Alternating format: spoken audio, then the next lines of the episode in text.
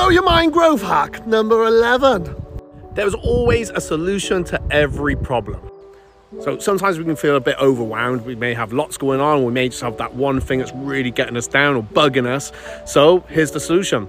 Pause, step away from that environment, change your environment, breathe for a second, meditate, get yourself out of the house, take a walk, come into the woods, or just down the park, whatever. So that's the first step, is to take yourself away. Once you clear your head out and you take yourself out of that environment, it's a little bit easier to think.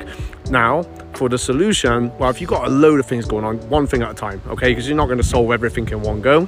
Just focus on that one thing. Trust me, I've been there. It can really mess with this. But when you focus on one thing, that's, then you can just, you know, separate yourself from the other bits, and then you can come back to them. You can't do everything in one go.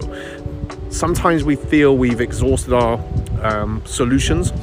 That's not always the case. One plus one does not always equal two, all right? So if you put one puddle with another puddle, you still get one puddle. Does that make sense? So one plus one, we've been conditioned to think it's two, but it isn't always.